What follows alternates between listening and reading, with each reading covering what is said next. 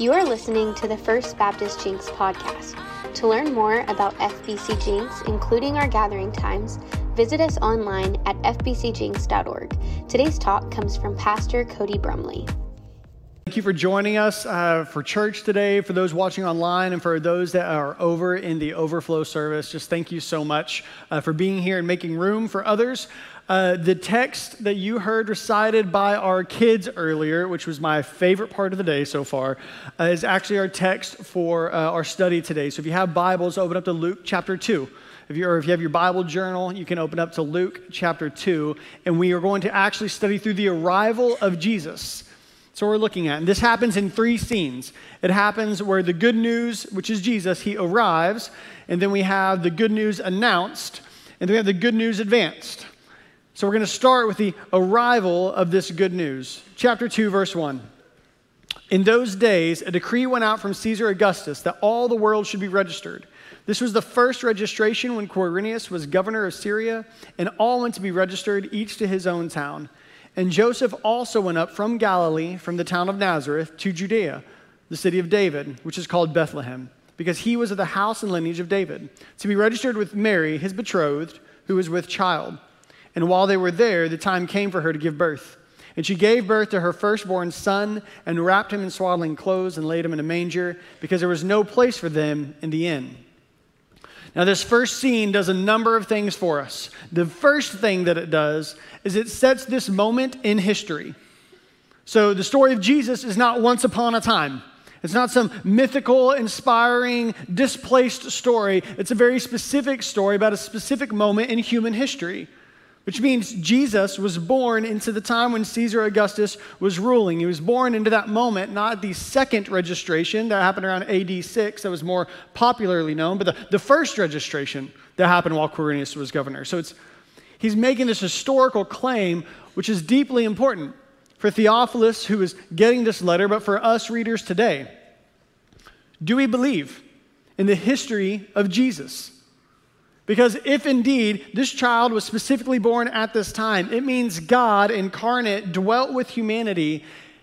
And if that happened, then whatever happens out of the life of that individual, God on earth, is the most important thing that we need to know.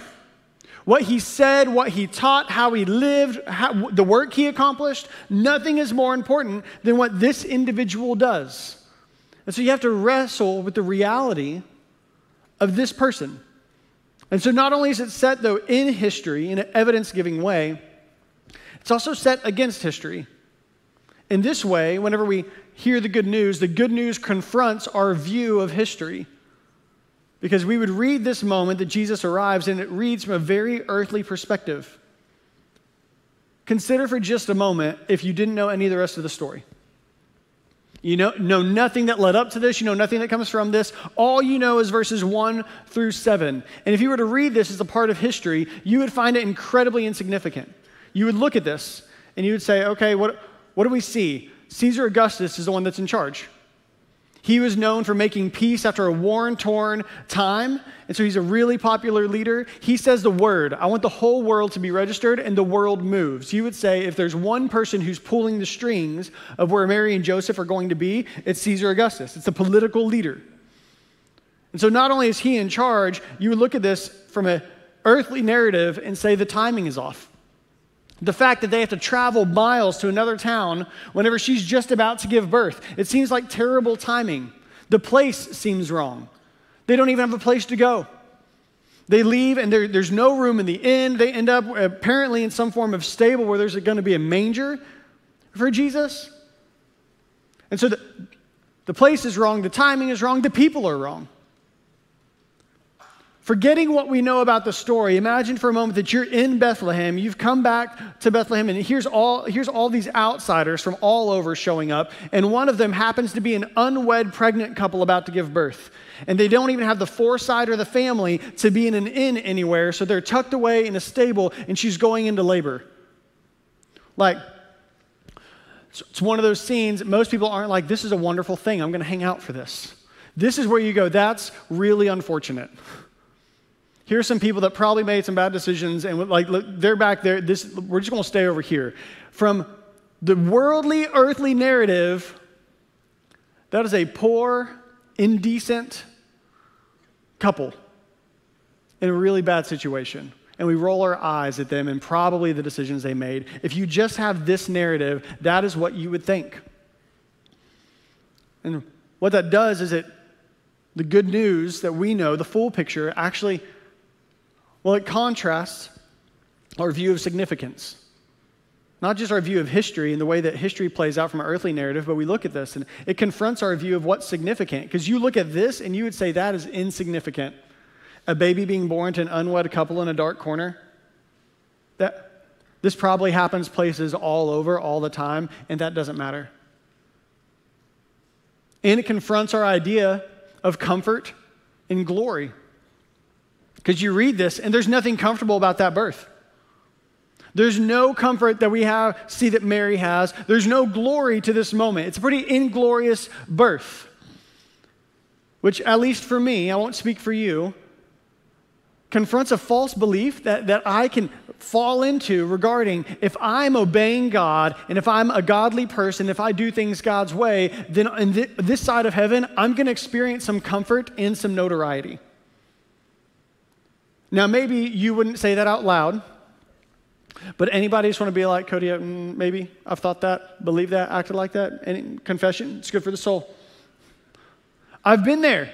I've caught myself thinking, God, if I'm doing what you asked me to do, then life shouldn't be this uncomfortable. If I'm doing what you asked me to do, there should be a certain amount of favor or, or notoriety or glory that goes along with this. And this flies in the face of that, doesn't it?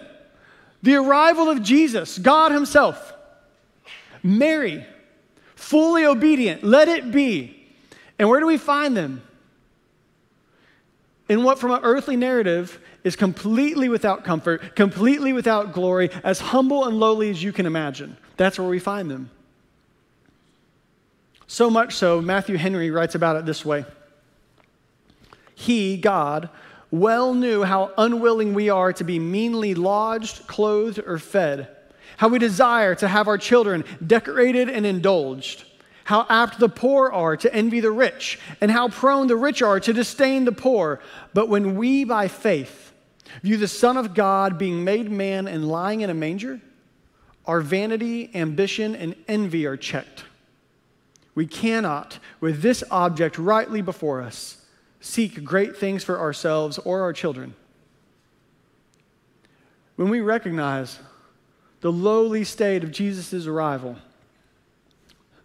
There's no way to think, hey, this side of heaven, comfort and glory are attached to godliness. It's clear that they're not. Which also confronts our view of God's memory. As if, as if God had approached Mary and said, Hey, you're going to have this baby and you're going to fulfill these plans and this is going to be great. And then the angel leaves and now Mary gets all the way to this moment, and they're on their way on this multiple mile trek. It would be within reason for her to think, Where's the angel now? A travel agent angel would have been super helpful.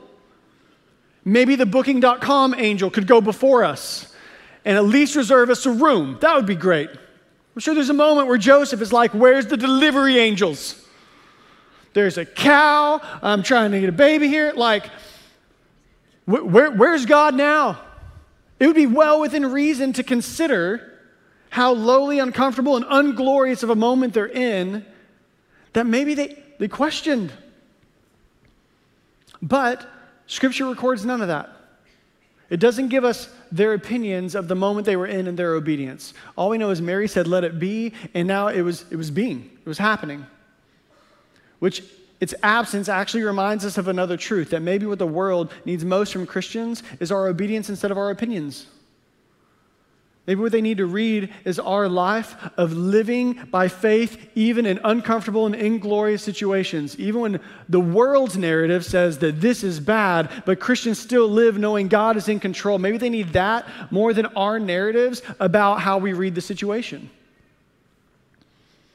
Because there is a narrative here as well that conflicts the earthly one. The earthly one says uncomfortable, unthought, unplanned, out of place. None of this seems right. And meanwhile, another narrative is told. The good news is announced. Verse 8 In the same region, there were shepherds out in the field, keeping watch over their flock by night. And an angel of the Lord appeared to them, and the glory of the Lord shone around them, and they were filled with great fear. And the angel said to them, Fear not, for behold, I bring you good news of great joy that will be for all the people. For unto you is born this day in the city of David a Savior, who is Christ the Lord. And this will be a sign for you. You will find a baby wrapped in swaddling clothes and lying in a manger. And suddenly, there was with the angel a multitude of the heavenly host, praising God and saying, Glory to God in the highest, and on earth, peace among those with whom he is pleased. What an earthly narrative says is insignificant, unimportant. Heaven is rejoicing. There is a heavenly narrative where they have a better perspective of all human history and what God is doing, and they are bursting forth with glory. So here's these shepherds. It's, it's nighttime, it's dark, they're watching sheep, and suddenly they're surrounded, engulfed in light. It says the glory of the Lord shone around them. They're engulfed in a specific light, the light that lit up the. Um, the, the flaming bush, the light that was uh, on the mountain, the light that was in the tabernacle, the light that was in the temple. Like this Shekinah glory is the word that's used for it. A unique glory of God light illuminates them. And it's not in the temple now, it's on the hillside, it is with them. The glory of God breaking out. And that's where they find themselves. And then Luke tells us this angel appears, and he stays consistent with his order of what happens whenever an angel appears. He's been building this evidence, right? So the angel shows up. There's fear on the person who receives them. The angel says, Do not fear. And what I want us to notice today is the angel gives a reason not to fear. Because when God tells us not to fear, God gives us reasons not to fear. He doesn't say blind faith, He always gives evidence. For Zechariah, whenever he said, Don't fear, he said, Why? Because your prayers have been heard. God sent the angel, Don't be afraid, because God hears you when you pray. And then when Mary is, is fearful and she's troubled at the saying, the angel says, Don't be afraid because you are highly favored by God. God sees you, Mary. You don't need to be afraid because God has seen you. God has chosen you. You didn't choose him, but, but he chose you, so you shouldn't be afraid. And then to the shepherds, don't be afraid. Why? Because I'm bringing good news, not judgment. I'm bringing good news to you for everybody. The word good news will later be translated gospel in a lot of the gospel accounts. So if you're around Christian literature or media or just church, you're going to hear the word gospel thrown a lot, around a lot, which just means God's good news. When you hear that word gospel, that's what you should think. When we share the gospel, we're sharing God's good news. We live the gospel. We're living out God's good news is true. I say that that's why you shouldn't be afraid. And so I'll just tell you this. If you find yourself in a moment where fear is driving, there's a number of things that lead us into fear, but if you find yourself there, don't just quote to yourself the command, quote to yourself the reasons the command is true. Don't just preach to your heart, don't I shouldn't fear, I shouldn't fear. Follow it with why shouldn't I fear? And the reason we shouldn't fear is because of the good news. The good news is found in verse 11. The gospel is our reason not to fear. When you think about any of it long enough, the fact that the Savior, who is Christ, the Lord, has come to you the gospel in one verse. Three words Savior, Christ, Lord. The only time that these three words appear together in Scripture and they're defining Jesus, the totality of who he is. And this was good news to the shepherds. The shepherds are going to respond by saying Lord later. The shepherds, they're a vicinity in Bethlehem watching sheep. It's likely that these were some of the sheep that would be used in the tabernacle, or uh, I'm sorry, in the temple. And so that, what we see is uh, Jewish heritage shepherds who would have known that they needed good news. They would have known they needed a Savior. Because it's only good news if you know you need it, right? Um, has anybody been in a situation where other people get news that is good and they get really excited and you have no idea why? It's super awkward. Be like someone leans in the room and they're like, they're here. And everyone's like, yeah! And so you go, great! Who? Where do they come from and why are we actually excited? Right? Like, I need a whole lot of context to have your level of joy. So the, the shepherds had a whole lot of context. The entirety of the Old Testament. They had the whole story of humanity that the Lord, to use the words in reverse, the Lord, God, omnipotent, holy creator of all things and all time, God, had made man and that we had broken away from God by sin. We rejected God and we wanted to be the authority of our own life. He knew that. And so God said, Behold, I am going to make all things right again. God made a promise back at the very beginning that He would restore the relationship between Him and man. And He was orchestrating this through what would be called the Christ, the Messiah, the anointed one. So when you see Christ, it's, it's this promised one that would sit on the throne of David that they've been waiting for for generations to make everything right. And He is the one that was going to deliver them or save them. So when they hear the word, the good news to you, there's the Savior, the deliverer. He's Christ, the promised one, and He's the Lord. He's not just a person God is working through like He has in the past, He is God. This is the totality of who Jesus is. This is the good news, and it's only good if you know you need it. If you're in this room today and nothing about faith has ever felt like good news, you have to start with the bad news. You have to accept that there is a Lord. You will answer to him. He is all powerful and omnipotent, and at the end of your days, you will face that God. And you can face him based on the work that Jesus did and live the rest of this life being his child. That's good news.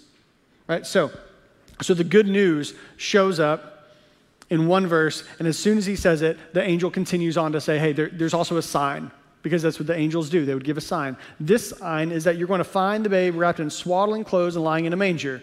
Now, the sign was not swaddling clothes. It's not like there was just a whole bunch of babies in mangers, all right?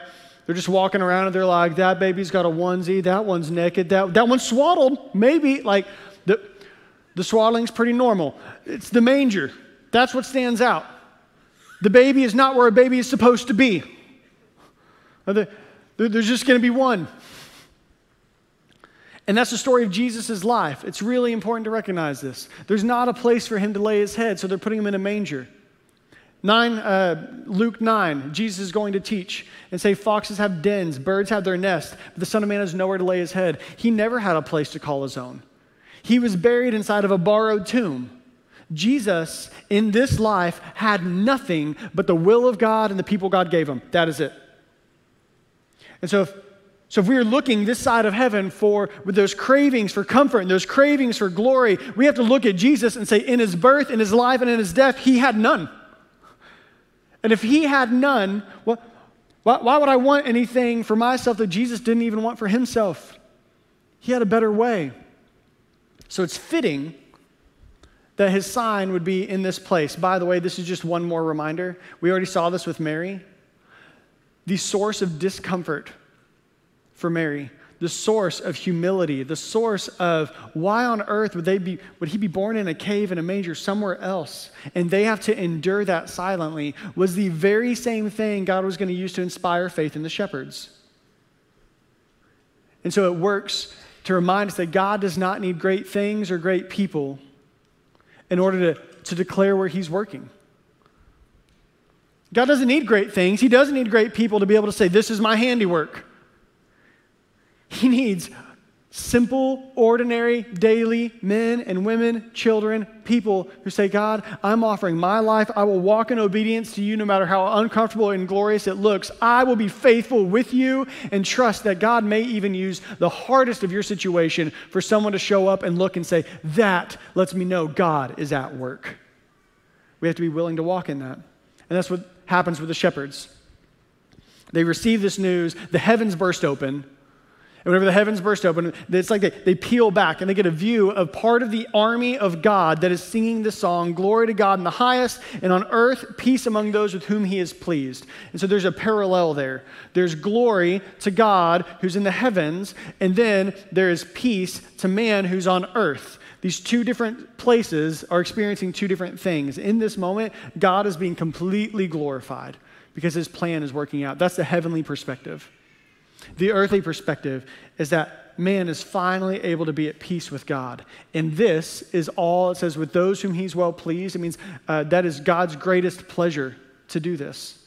It is God's good and pleasing will that he can make peace with people. And so if you've ever thought God would somehow respond to you poorly if you were to admit that you were a sinner to God, that he'd be ashamed of you, that he'd reject you, that he'd be disappointed in you. It is God's greatest pleasure when sinners tell God, I believe. It is his greatest pleasure to make peace between God and man. Let God experience that joy of you acknowledging your sin and following him. So all of this takes place. Verse 15 says that angels went away from them into heaven. I think about this moment probably more than I should. The shepherds are there. They've been engulfed in light. An angel speaks. They get like a choir performance. They didn't even, that was free. And so that happens. They're like, that's amazing. And then they like, they go up into heaven and the, then it's nighttime again, right? Crickets, sheep or sheeping over here, whatever they do. And they're standing there. And I imagine one of them being like, hey, hey, Aaron, did you see that? You know, like, I just need to make sure I wasn't the only one. Like, was it the tacos? Was it the Lord? Like, um, the reality is they have a decision to make. They have a decision to make that what they just saw changes them. Because they could have just as easily said, that was great news, probably for other more important people. Or, that was great news, probably for less busy people. We've got sheep to manage. They could have made that decision or they could do what we find in the text. The angels went away from them into heaven. The shepherds said to one another, Let us go over to Bethlehem and see this thing that has happened, which the Lord has made known to us. Verse 15, don't miss the faith that's there. They did not say, Let's go see if it happened. Their language is, Let us go to Bethlehem and see the thing that has happened. God announced it, they fully believed it. This has happened today. The Savior, the Messiah, the Christ has been born to you. And they said, We're going to go see that. They had a leaving faith. They heard God at His word, and they said, We are going to leave the mountainside. We're going to leave the hill. We're going to go because God is doing something there, and God has told us to go. So they leave the hillside. They went with haste, and they found Mary and Joseph and the baby lying in a manger.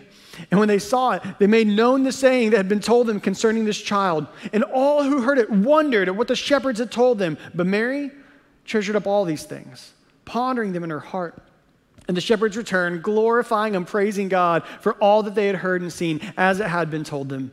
And at the end of the eighth day, when he was circumcised, he was called Jesus, the name given him by the angel before he was conceived in the womb. This Jesus is at the center of all of this. So the shepherds, they took it in. They took in the good news. They walked it out. They left the hillside. They went with the good news. They tell about it. They share the good news. And then they walk away praising God because the good news has been experienced by them. This is just the basic summary of a believer's life. You take it in, you walk it out, you tell of what God has done, and you spend the rest of your time praising God. It's a good day. But we have to be willing to leave once we hear it. That's what faith is. Faith is not receiving the news. Faith is not having a quiet time reading the Bible. Faith is not hearing the song or, or re-quoting what you read somewhere else. Faith is not going to church. Faith is living in the light what you heard in the dark. Faith, say that again, is living in the dark what you heard in the light. Get a little excited sometimes. It's the fact that when they're with the angels hearing it, that's wonderful. But that's no act of faith. That's just the kindness of God delivering to them what is true. Faith is when the lights go out and the night hits and it's dark and they're back to their regular life. Will it change? Will it change them? Will they live according to that truth, to that moment later? We already saw that Mary did. Mary had a faith that heard this and was willing to walk it all the way out. And if no other angel showed up, it didn't matter because she was going to keep doing what God had sent her to do. Now, the shepherds, the lights go out. No one else has to know. But they say, We heard this in the light. Now that it's nighttime again, now that the dark is here, we're still, we're going to leave.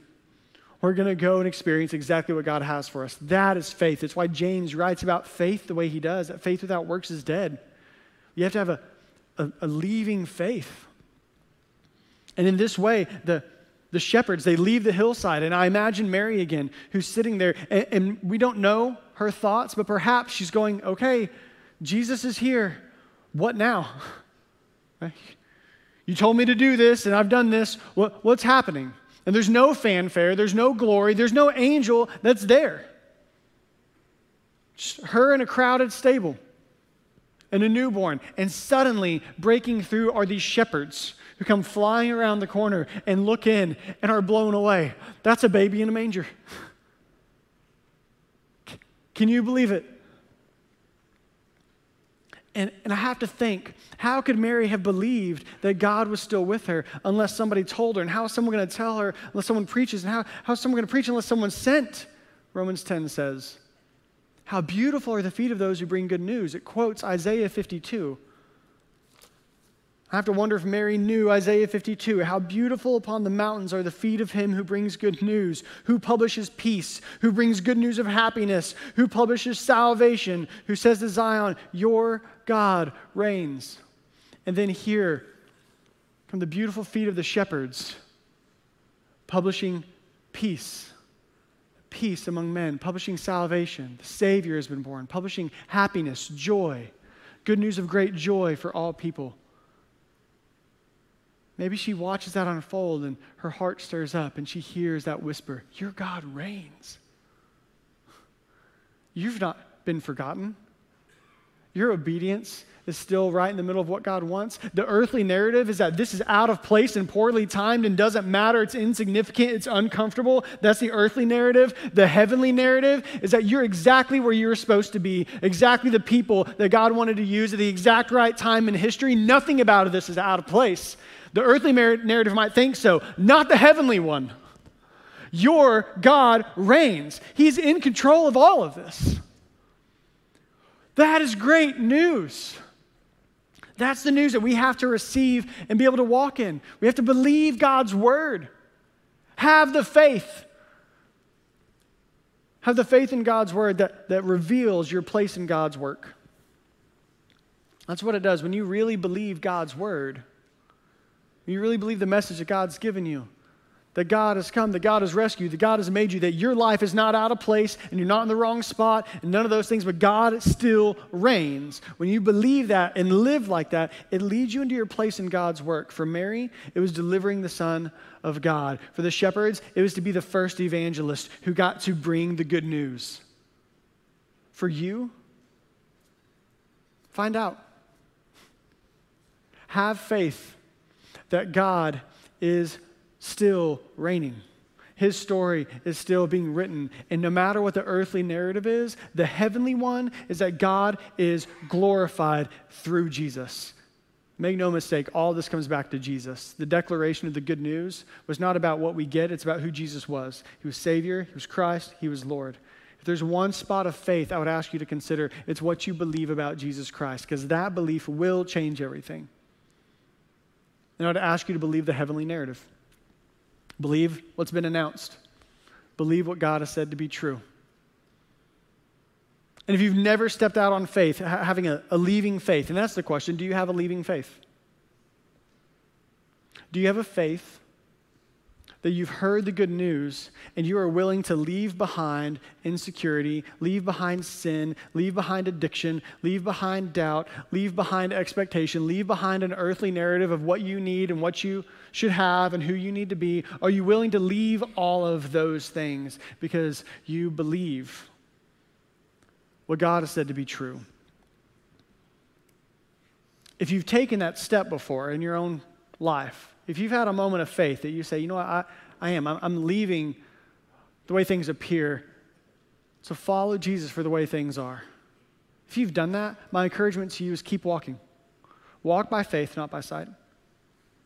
Keep following. Take another step. Believe more deeply. Follow more richly. Hear it on Sunday. Walk out and live it tonight and live it tomorrow and live it Tuesday. Have your quiet time. Close the Bible and say, I'm going to live today as uncomfortable and glorious as my schedule might be, as though God still reigns. And if you've never taken that step, that's the invitation.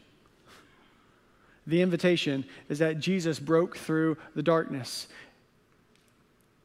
and invites you to be made right with God. Leave behind finding identity, finding living in sin, pursuing everything else. Acknowledge God for who he is and follow him. Follow him into the purpose he saved you to. Let's pray together. God, I ask that you would move us over these next three minutes to reflect on you and respond to you. I thank you for your word. I thank you that it has broke through to our lives. Um, and Lord, I thank you that we know the heavenly story is true. You are glorified. You have rescued us. You are Savior. You are Christ. You are Lord. And that changes everything for us.